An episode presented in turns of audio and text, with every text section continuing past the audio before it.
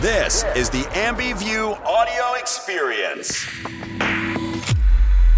Hey everybody, this is your man Tim, and today's episode is on Samsung.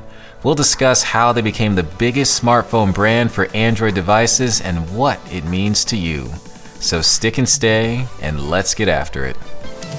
You see, Samsung overtook Apple in terms of smartphone sales in 2011. Some of the handsets started to catch fire. Some people started calling the S3 the bona fide iPhone killer. They've always managed to get back on their feet and keep fighting. First off, welcome to AmbiView, where we serve entrepreneurs, professionals, and others that want to learn about the world of business and develop a business mindset. And today, it's all about Samsung. Samsung is an old company that started as a dried fish exporter in Korea back in the 1930s. However, we know it today as a dominant consumer electronics company, primarily in televisions and smartphones.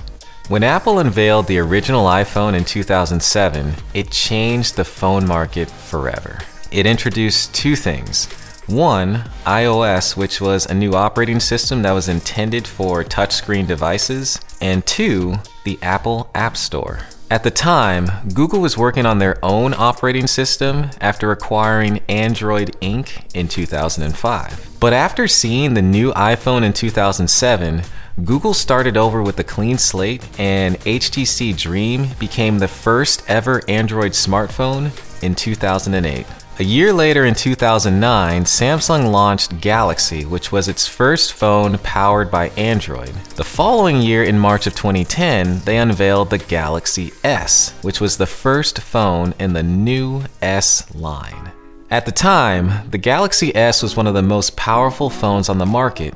It outmatched the iPhone 3G and other Android devices. Then in 2011, Samsung launched a brand new product category with the Galaxy Note, and this became the first mainstream phablet or cross between a smartphone and a tablet.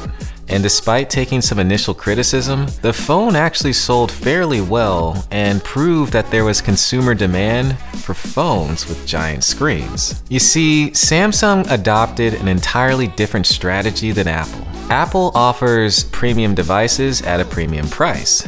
Oh, uh, side note, go check out the Apple video we did on why their products are so expensive. Alright, so Samsung took a different strategic approach and tried to offer a range of products at different price points. This has helped bring Samsung success across the globe, specifically in price sensitive markets. For example, it launched low to mid range products with the Galaxy M series and the Galaxy A series in parts of Asia and Europe in order to compete with new, cheaper competitors. But the Galaxy S series, its flagship, is what made Samsung the biggest name in Android. You see, Samsung overtook Apple in terms of smartphone sales in 2011, largely based on the success of the Galaxy S2. They would follow it up with the Galaxy S3, selling more than 70 million units, making it the second best selling Android smartphone of all time. Now, you're probably wondering well, what is the best selling Android smartphone of all time? The GOAT. Well, it happens to be another Galaxy S phone, the Galaxy S4. But before we get to the S4, let's actually wrap up with the Galaxy S3. Now, the Galaxy S3 launched the exact same year as the Apple iPhone 5, so now we have a direct comparison. However, keep in mind that Apple had a three year head start because it launched the iPhone in 2007, whereas Samsung launched the S series in 2010. Apparently, it didn't matter because Samsung believed that the S3 put them on equal footing with Apple, and at the end of the day, both phones sold basically the same number of units. As a result, some people started calling the S3 the bona fide iPhone killer. But clearly, the iPhone is still around and has a robust market, so there you go. Moving on, there were several more phones in the S series, but briefly, the Galaxy S4 became a pillar in the industry because of its eye popping sales and cohesiveness across all geographies.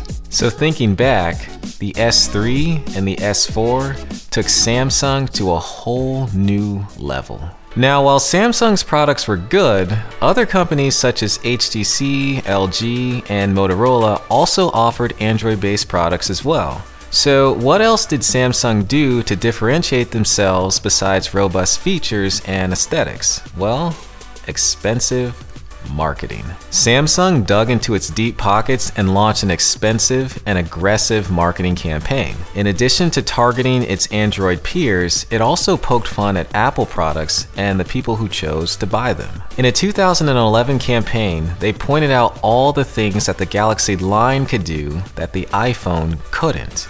In fact, within days of the iPhone 5 announcement, Samsung ran a full page ad in several newspapers that compared the features of the iPhone 5 with that of the S3.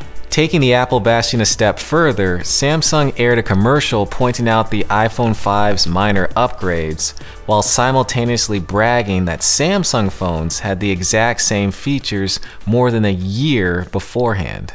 In addition to a good product and aggressive marketing, Samsung also managed crises better than its Android based peers. You see, Samsung has faced two major crises. The first occurred in 2016 after launching the Galaxy Note 7, in which some of the handsets started to catch fire due to issues with the battery. After a few days of offering replacements to affected device owners, Samsung stopped selling the Note 7 and instead offered either a refund or a swap to the Galaxy S7. The second crisis occurred after the launch of Galaxy Fold in February 2019. Many devices started to break due to various reasons, so in response, Samsung recalled all devices and promised to relaunch with improved durability. So, bottom line, aggressive marketing coupled with great products and smart crises management helped to turn Samsung into a household name. It is still a market leader in the smartphone industry and consumer electronics, but like everyone else, it must continue to keep pace and evolve with changing technology and the changing customer demographics in order to thrive. So, what have we learned? Well, one of the most important lessons that Samsung's story offers is that giving up is never an option, and continuing on in the face of adversity can lead to reward. When they were hit with product malfunctions, they took ownership and pressed forward. When Apple launched a new iPhone, they didn't back down, but instead went toe to toe with the giant. When HTC launched before them in 2008, they didn't panic, but instead took their time and launched Galaxy. You see, learning to be persistent can lead to better products, satisfied customers, and a good reputation. Samsung has not necessarily been the best at all times, but they've always managed to get back on their feet and keep fighting until they ultimately became the biggest brand in Android devices across the world. With that, my friends, it's been my pleasure and thank you for listening to this episode. I'm Tim Jones, and as always, please remember to share it and follow us. Also, be sure to check out the video version of this episode on YouTube, as we have some great visuals to drive these concepts home. In next Tuesday's episode, we'll tackle March Madness and how it bankrolls the NCAA.